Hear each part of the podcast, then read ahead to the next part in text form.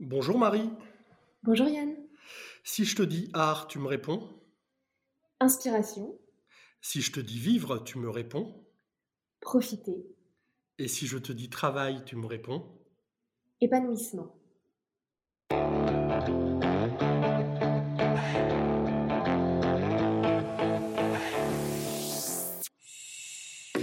Bien bonjour à toutes et à tous, euh, bienvenue dans ce nouveau numéro euh, de J'ai rendez-vous avec. Et aujourd'hui nous avons rendez-vous avec Marie Frémiot, conférencière euh, et spécialiste accessoirement euh, du bonheur au travail. Rebonjour Marie. Bonjour Yann. J'ai une première petite question. J'ai volontairement séparé les mots au début, mais si jamais je te dis art de vivre le travail, ça t'évoque quoi? Ça m'évoque euh, le métier que j'exerce aujourd'hui, puisque euh, je suis euh, formatrice sur plein de domaines qui vont concerner le fait de s'épanouir et de se sentir bien au travail. Donc l'art de vivre au travail, c'est mon quotidien. D'accord. Histoire de savoir à qui on a affaire, est-ce que tu peux te présenter? En général, on dit en quelques mots, mais tu as le droit d'aller plus loin, de nous dire d'où tu viens, par quoi tu es passé avant d'en arriver à ta situation actuelle. Ok, parfait. Euh, je m'appelle Marie, j'habite à Lille et euh, je suis diplômée euh, en droit et de l'ESCP Europe à Paris.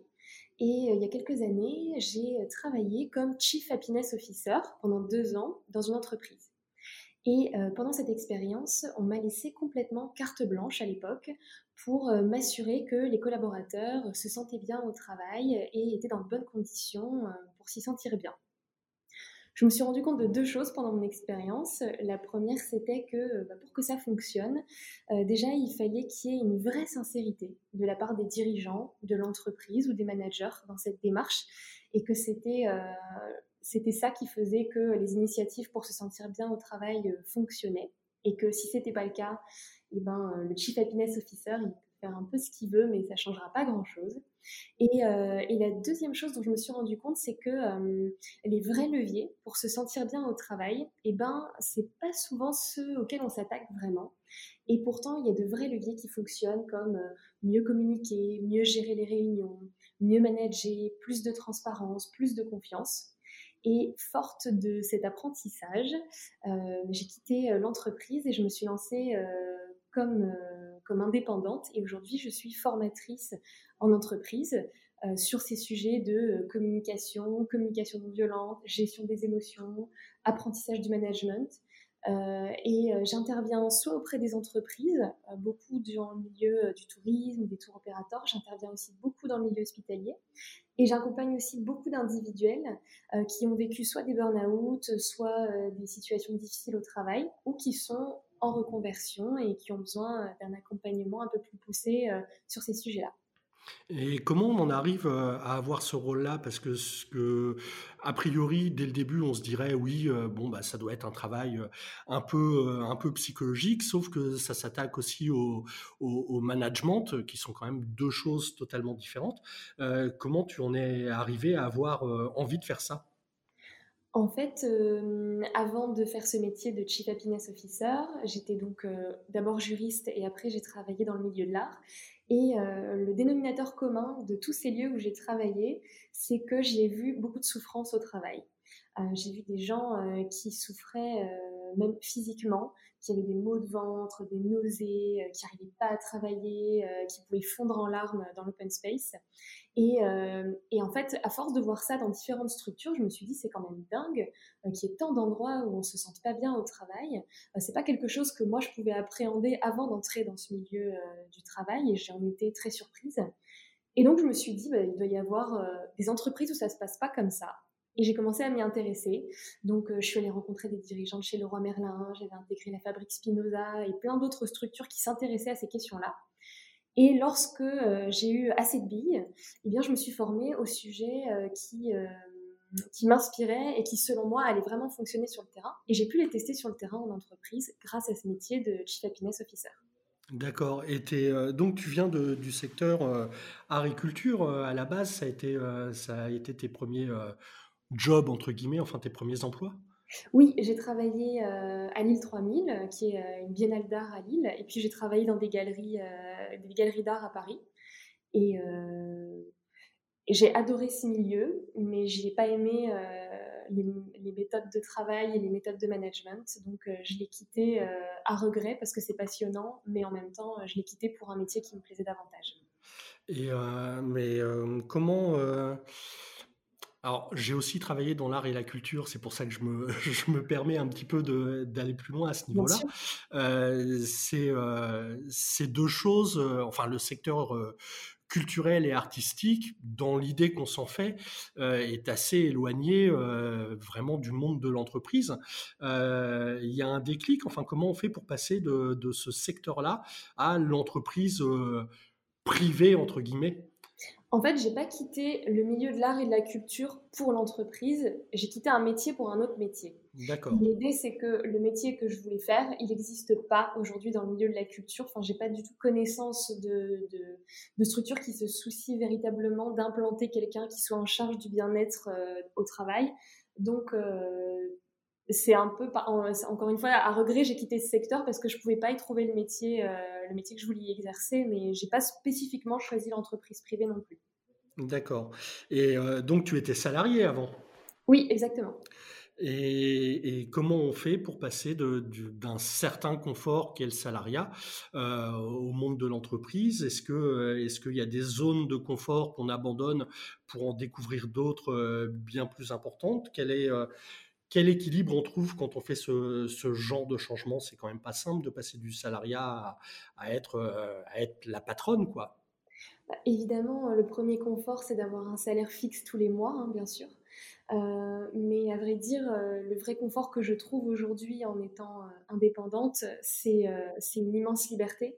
Ça correspond beaucoup à ma personnalité, d'être très indépendante, de faire les choix moi-même. Donc euh, c'est ça mon véritable confort aujourd'hui, c'est que je suis euh, totalement libre euh, des orientations que je prends, de ma stratégie, des sujets auxquels je forme, des clients avec lesquels je travaille. Et à vrai dire, à côté de ça, le confort d'avoir un salaire fixe tous les mois, il est minuscule. D'accord. Non, mais c'est intéressant euh, à entendre parce qu'il y a quand même beaucoup de gens, euh, euh, et on l'entend de plus en plus fréquemment, hein, qui plus est en ce moment en, période de crise, des gens qui se posent des questions sur, sur leur avenir professionnel, qui sont salariés, et quand on, on leur parle des, opportunités de, de créer leur propre boîte, ça, fait, ça fait quand même très très peur. Est-ce que tu pourrais d'ailleurs intervenir auprès de, salariés qui ont décidé de, monter leur boîte et, et, de leur donner des conseils pour, pour s'épanouir dans ce nouveau choix? Alors, j'interviens déjà auprès de personnes qui sont en reconversion. j'utilise, j'utilise des outils bien spécifiques pour surtout les accompagner à, à, se débarrasser de leurs freins. Parce que devenir entrepreneur euh, et se mettre à la tête de, son propre business, ça fait peur, c'est vrai. Euh, je dois reconnaître que moi j'ai eu beaucoup de chance euh, et que j'ai rencontré les bonnes personnes au bon moment et que ça m'a permis de jamais vraiment avoir à m'inquiéter. En revanche, lorsqu'on lance son entreprise, on a des freins. Soit on n'a pas confiance en soi, soit on se sent pas légitime. C'est un peu le syndrome, le fameux syndrome de l'escroc. soit on a l'impression qu'on n'y arrivera pas, qu'on fait fausse route, ou alors euh, aux premières difficultés, on est complètement bloqué. Et pour ça, euh, il y a plein d'outils et plein de techniques qui fonctionnent pour s'en débarrasser et pouvoir avancer plus franchement euh, et canaliser son énergie à la réussite plutôt que la perdre dans les inquiétudes, les frustrations, le stress ou le découragement. Euh, alors, canaliser son énergie euh, professionnellement, ok, euh, mais est-ce que c'est, hmm, ça demande effectivement beaucoup d'énergie d'être chef d'entreprise? Par chef d'entreprise, j'entends bien entendu soit être freelance, soit avoir des salariés. quand on est salarié, en règle générale, on arrive à faire des vraies coupures entre vie pro, vie perso. On a des horaires relativement fixe. Euh, quand tu t'es lancé, toi, dans, l'entrepreneuriat, cette question de, de faire des, séparations entre vie pro et, vie perso, tu l'as abordé comment? Mais je pense que c'est une discipline de tous les jours, mais à vrai dire, déjà travailler dans le coworking de Lille, ça me permet de géographiquement différencier où je travaille et où je travaille pas. Donc ça, c'est très bien. Et puis, ce qui est chouette, c'est que on a tous un rythme de travail différent. Moi, j'ai toujours trouvé ça assez ridicule de dire à un collaborateur, tu t'assois devant ton bureau à 9h et tu le quittes pas avant 18h. Et si tu es un très bon collaborateur, on te verra dans le bureau jusqu'à 22h. Ça, je trouve ça Parce qu'en fait, on a tous un rythme qui est très différent. Moi, par exemple, je suis hyper efficace entre 7h du matin et midi. Par contre, euh, l'après-midi, vous pouvez rien tirer de moi avant 17h, mais vraiment rien. Donc, euh, c'est top parce que euh, j'ai décidé de travailler aux heures de la journée où je suis super efficace. Et pour les horaires où je ne le suis pas, eh ben, j'en profite pour faire d'autres choses. Et, et, donc, mon énergie, elle est bien canalisée comme ça. Et ma vie pro et ma vie perso sont bien équilibrées. J'ai une autre chance aussi, c'est que mon mari, il est aussi entrepreneur. Il comprend très bien ça. Et donc, j'ai pas à dealer avec quelqu'un qui a des horaires de travail et qui doit s'adapter à ma vie. Oui, bah oui, forcément, c'est beaucoup plus, beaucoup plus simple euh, à ce niveau-là. Donc, tu disais que tu étais, euh, installé au, coworking de Lille. Effectivement, ça a l'avantage d'être euh, un lieu différent par rapport aux gens qui travaillent de chez eux et qui, de temps en temps, doivent s'occuper de, de leurs enfants. C'est aussi une, une, des problématiques actuelles avec le, les mises en place du, du télétravail. mais tu travailles pas uniquement au coworking. J'imagine que de temps en temps, tu vas, tu vas chez tes clients pour les rencontrer, pour rencontrer à la fois les managers, euh, les salariés, euh, etc. Alors, avant Covid, euh, je travaillais exclusivement chez mes clients lorsque j'étais en formation et que je faisais les entretiens des collaborateurs et je faisais seulement ma préparation au coworking.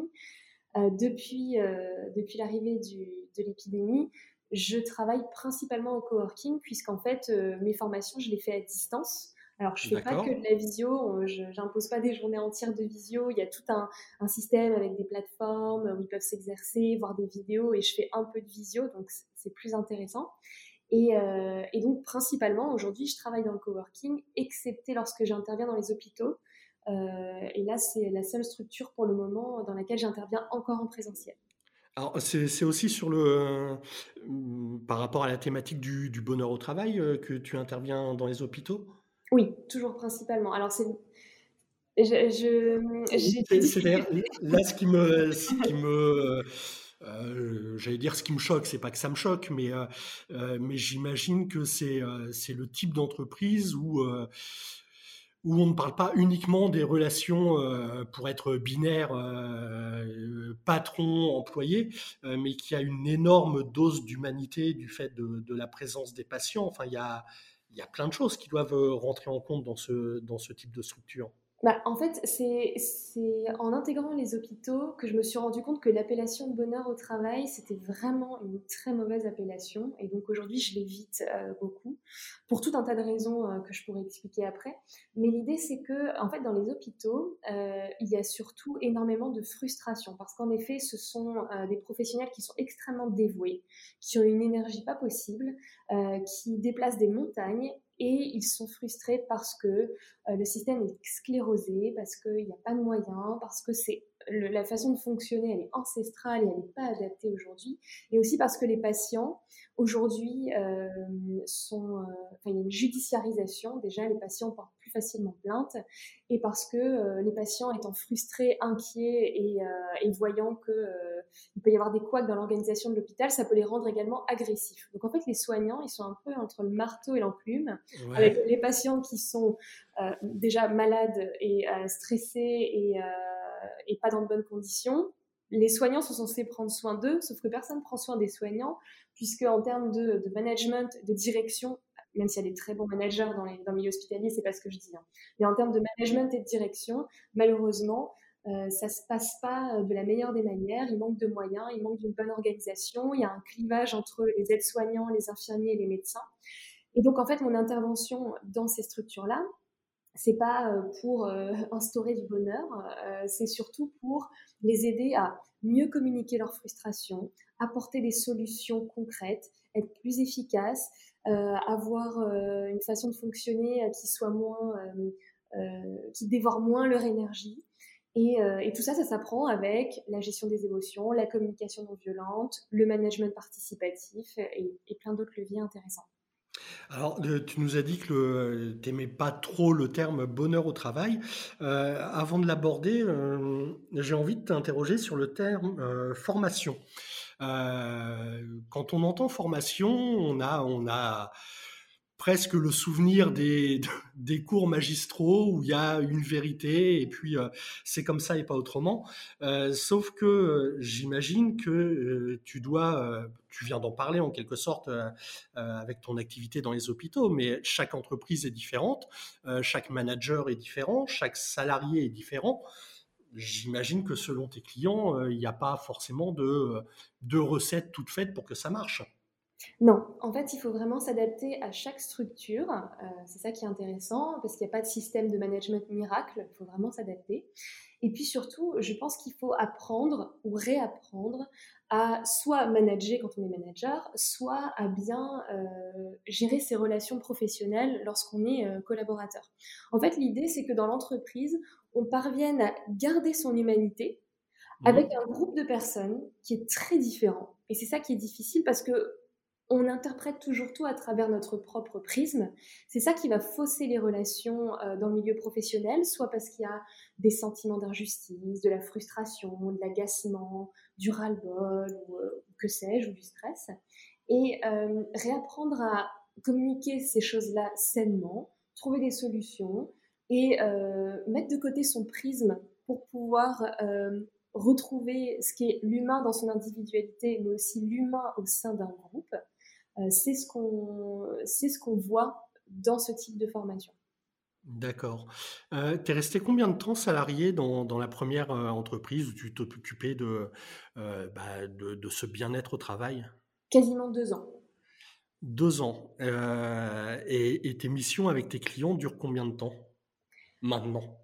Alors aujourd'hui, ça varie complètement d'un client à un autre parce que euh, ça sera en fonction de ce que lui est prêt à faire et les moyens qu'il est prêt à mettre en œuvre pour que ça se passe bien euh, dans sa structure. Ça peut aller de euh, une journée d'initiation où pendant un jour je vais sensibiliser les collaborateurs c'est intéressant, mais ça n'a pas beaucoup d'effet, je dois le reconnaître.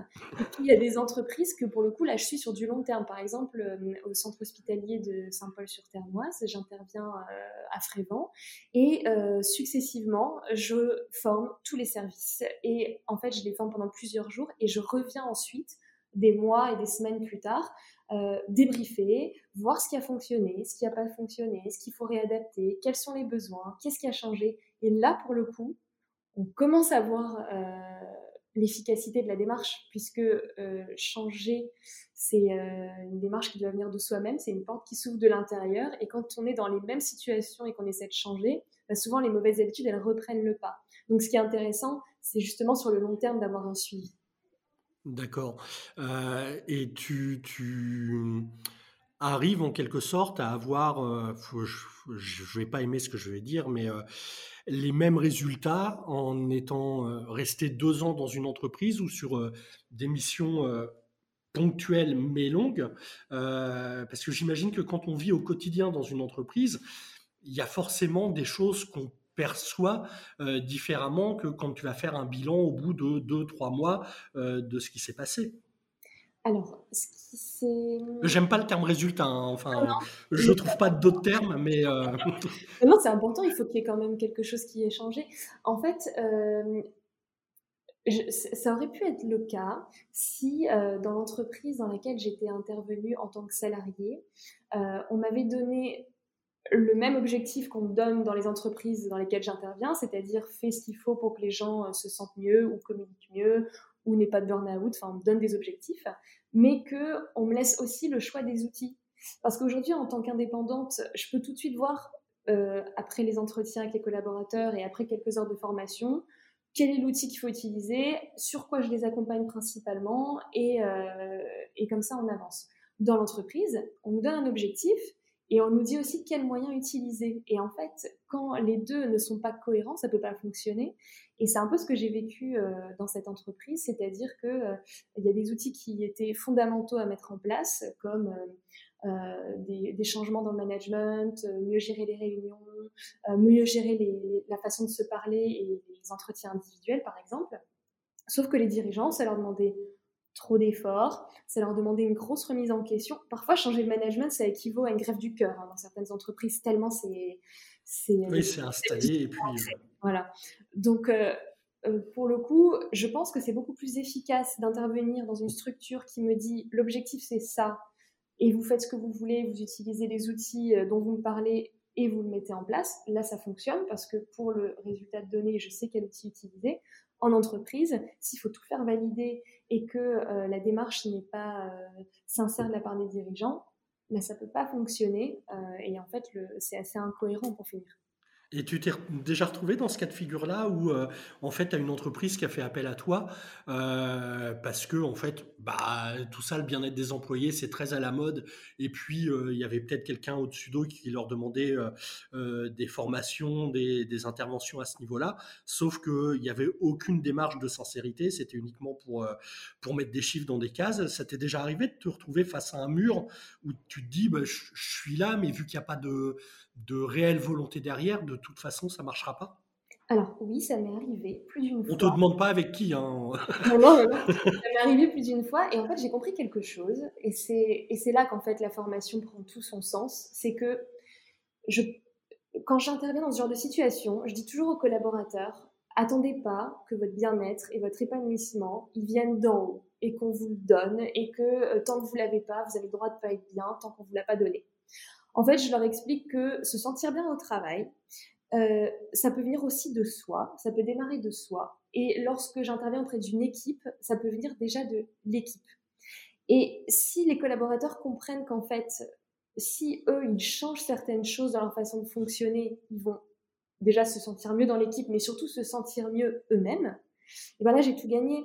Parce que euh, plutôt que d'attendre toujours que euh, les bonnes choses nous arrivent de l'extérieur, comme gagner au loto ou se faire déconfiner, euh, ce qui est frustrant et qui en fait rejette tout le temps la responsabilité de notre bien-être sur les autres, comprendre qu'on a le pouvoir sur notre façon de prendre les choses, de rebondir, de s'adapter et, de, et le prisme qu'on a face aux événements, et ben là, on a un véritable, une véritable possibilité d'être acteur de son bien-être au travail, mais aussi dans sa vie tous les jours.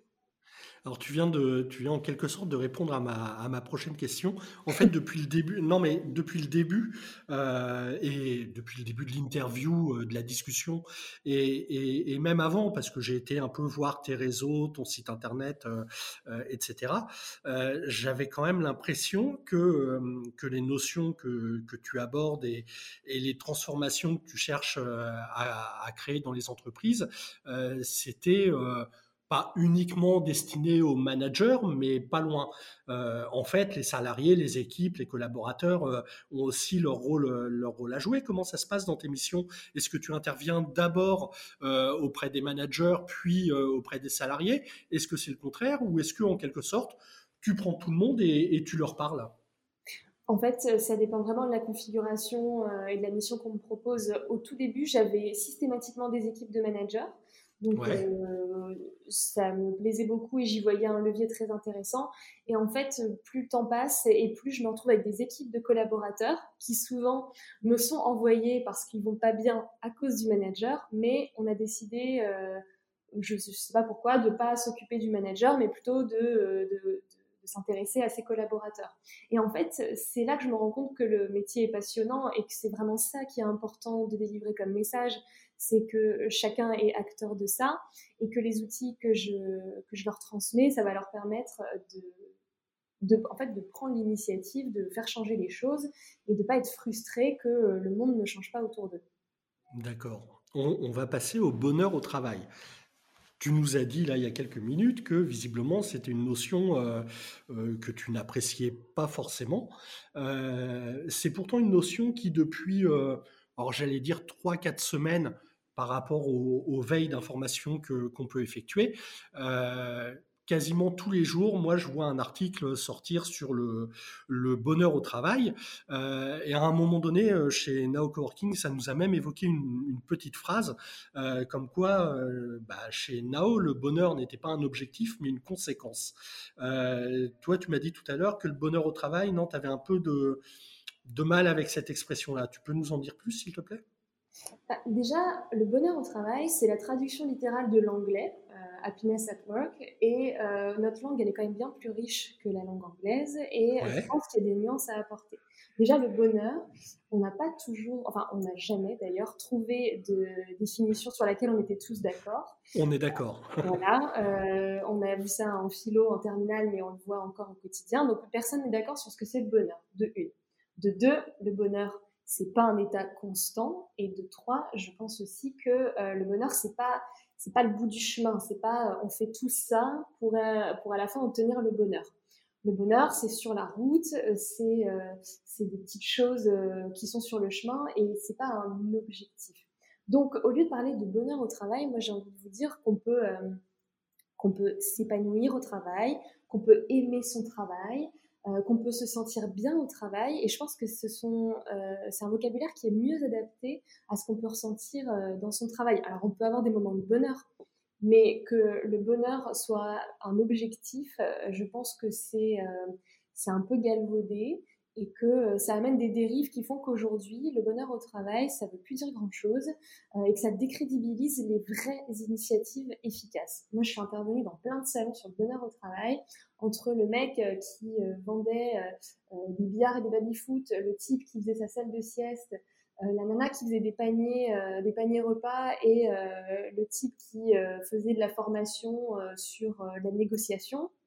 En fait, il y avait tout et n'importe quoi.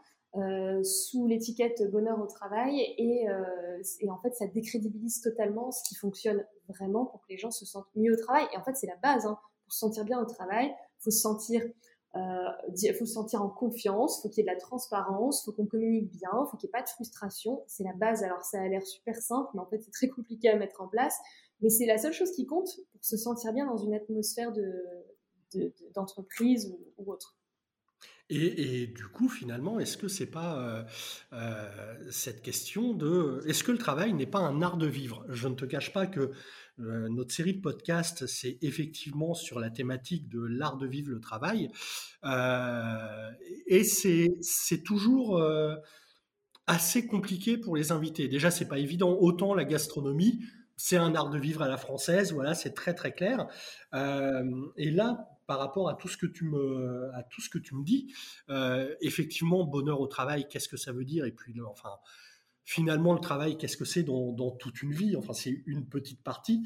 Euh, mais l'art de vivre, est-ce que c'est pas euh, l'art de vivre le travail en fait? Est-ce que euh, est-ce que ce serait pas un, bon terme ou un joli terme? Le bon terme, c'est autre chose. Il n'y a pas de vérité absolue, mais est-ce que c'est pas un joli terme?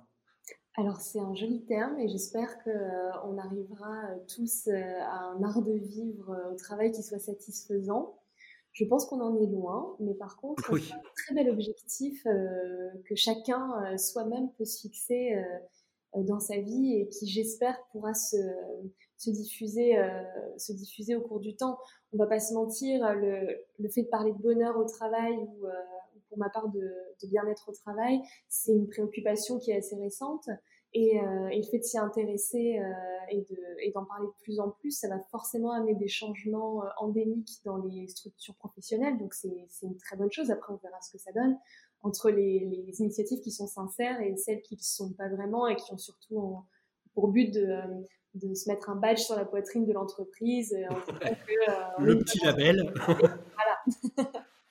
Non, et puis ça, a quand même l'avantage d'être un terme, euh, euh, quand bien même il n'est pas vrai, un peu galvaudé, etc. Euh, en termes de communication, c'est simple. Si on parle de bonheur au travail, tout le monde va, va tilter, tout le monde va comprendre. Il a ce terme-là a au moins cet avantage-là. Ça parle à tout le monde, mais c'est un terme qui, est, qui veut dire tant de choses qu'en fait, en fonction de l'interlocuteur que vous aurez en face de vous, ça ne voudra pas dire la même chose. Et, surtout, on évitera très certainement de parler de ce qui est vraiment essentiel lorsqu'on parlera de bonheur au travail, et c'est dommage. Euh, donc tu travailles euh, maintenant, on, en revient un petit peu à toi. Euh, tu travailles donc chez Nao Coworking Lille. Qu'est-ce que ça t'apporte d'être dans un espace de coworking, mis à part avoir une, une vraie séparation entre ton lieu de vie personnel et ton lieu de vie professionnel? Déjà, on est entouré d'une équipe qui se plie en quatre pour qu'on se sente bien. Et ça, c'est vraiment quelque chose que je veux mettre en avant. À Lille, les filles sont absolument adorables avec tous les coworkers. Et je sais que c'est le cas dans tous les autres coworking. Donc, j'en profite pour les remercier tous de la façon dont on est accueillis et choyés au quotidien. Et puis, euh, en fait, ce lieu est tellement magnifique que euh, je fais partie des personnes qui ont besoin d'être dans un lieu agréable, ordonné, calme et beau. Et, euh, et, en fait, ça me stimule énormément dans mon travail. Tu as eu l'occasion d'aller dans d'autres, alors soit dans d'autres coworking, soit dans d'autres now coworking? Alors j'ai testé d'autres coworking, mais j'ai vraiment eu le coup de foudre pour celui-ci. Et je m'apprête d'ici dix jours à aller visiter celui de Lyon, donc, euh, j'ai envie de voir comment ça se passe aussi euh, dans ce coin-là euh, des coworking. Ah bah, tu verras, c'est complètement différent. C'est, Ouais, après, moi, j'ai pas encore fait Marseille et puis Bordeaux est pas encore ouvert, mais il, paraîtrait que, selon les fondateurs, quand on a vu sortir Marseille, c'était formidable, c'était magnifique. Et puis, et puis un jour, il nous disait, mais vous verrez, Bordeaux, c'est, Marseille, c'est tout petit à côté. Enfin, il, nous réserve tout le temps, euh, tout le temps des surprises. Euh, qu'est-ce qui fait euh, Alors, la question n'est pas du tout de faire de la pub pour Now Coworking, mais tu disais, tu as été dans d'autres coworking. Nous, on sait qu'on insiste sur le fait que c'est pas juste un projet immobilier avec des mètres carrés de bureaux à louer. Qu'est-ce qui fait un petit peu la spécificité de ce lieu-là en dehors de l'équipe par rapport à d'autres coworking? Est-ce que c'est des interactions plus faciles avec d'autres coworkers? Est-ce que tu as fait des rencontres au niveau de, des coworkers justement? Essayons d'aller plus loin. Ok, les lieux sont beaux, on le sait. Euh, j'allais dire, c'est facile hein, quand on s'installe dans des monuments historiques. Euh, c'est pas très très dur de faire un joli lieu.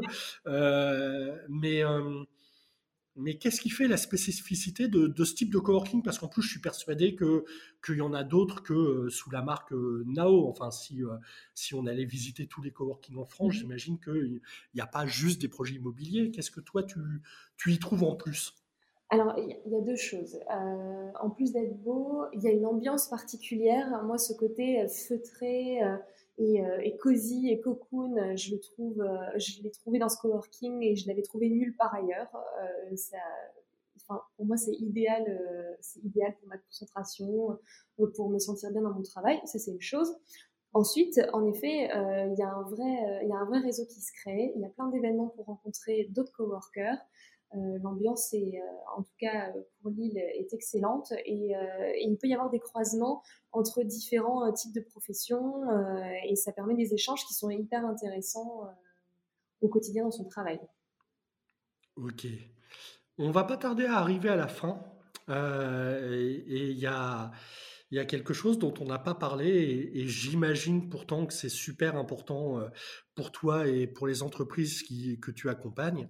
Euh, on est un petit peu en crise en ce moment euh, sanitaire, la crise économique, beaucoup la ressentent et, et, pour ceux qui ne la ressentent pas encore, malheureusement, elle arrive, elle semble arriver à grands pas. quel impact ça a sur toi personnellement, professionnellement? Quel impact ça a sur les entreprises que tu accompagnes? Est-ce que euh, en quelque sorte, ça, elle a pu, euh, voyons le bon côté des choses, mais, euh, effectivement, est-ce qu'elle a pu donner des, idées à certaines entreprises euh, qui se seraient dit, OK, économiquement, c'est difficile. pour l'instant, c'est un peu le, le, flou artistique sur les directions à prendre. Qu'est-ce qu'on fait pour que, au moins, nos salariés, nos équipes se sentent bien? Est-ce que, est-ce que tu te rends compte de certaines choses depuis un an?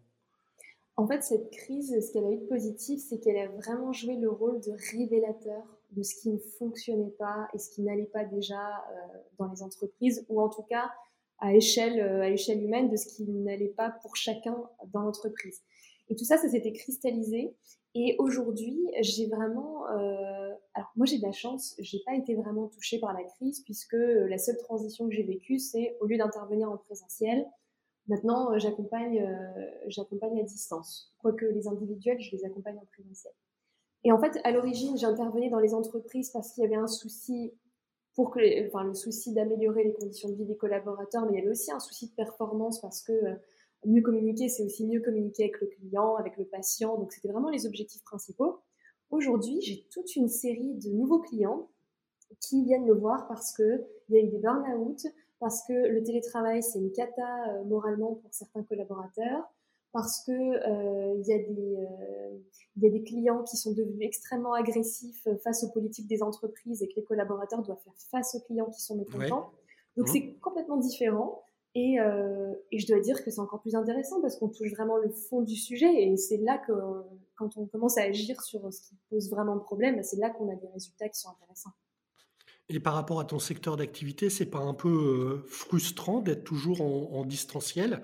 Enfin, j'imagine qu'il y a quand même euh, beaucoup d'humanité euh, derrière tout ça. Et, est-ce que tout ça, ça, passe par rapport à, enfin, l'utilisation d'une webcam, euh, d'un ah. écran, d'un PC euh? En fait, au début, j'étais ultra frustrée. Je me suis dit, mon Dieu, ça va pas faire pareil, je vais pas sentir l'ambiance de la salle. Et en fait, je me suis rendu compte d'une chose, c'est que lorsque mes stagiaires sont chez eux, dans leur zone de confort, dans leur, dans leur cuisine, dans leur salon, et qui sont derrière leur écran, eh bien, ils se sentent plus à l'aise pour euh, partager des choses. Euh, ils se rendent compte qu'ils sont tous dans le même bateau et que euh, et qu'en fait tout ce qui va être personnel mêlé au travail va prendre une plus grande place. Et on, on oublie souvent quelle est l'importance de ce qu'on vit personnellement dans les relations qu'on va avoir au travail. Donc j'ai envie de vous dire, c'est encore plus c'est encore plus humain aujourd'hui.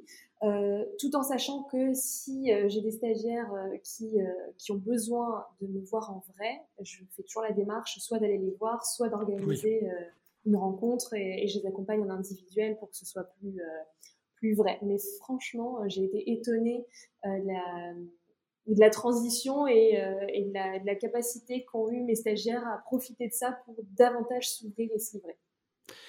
Euh, on va pas, on va pas te demander d'exercer ta, profession bénévolement par l'intermédiaire de ce podcast, mais est-ce qu'il y a des euh, non, mais de toute façon, on a bien compris qu'il n'y avait pas de, recette miracle euh, pour, pour l'épanouissement dans le cadre du travail, mais est-ce qu'il y a quelques mots magiques pour les collaborateurs ou pour les, managers que tu pourrais, que tu pourrais nous dévoiler Oui, en fait, j'essaie euh, au tout début de mes formations de, faire comprendre aux stagiaires que si euh, s'ils entreprennent une démarche, c'est surtout à eux que ça va faire du bien et pas et pas au groupe ou aux autres. Et quand on a envie de changer, c'est quelque chose qui est difficile, donc il vaut mieux y voir un intérêt soi-même.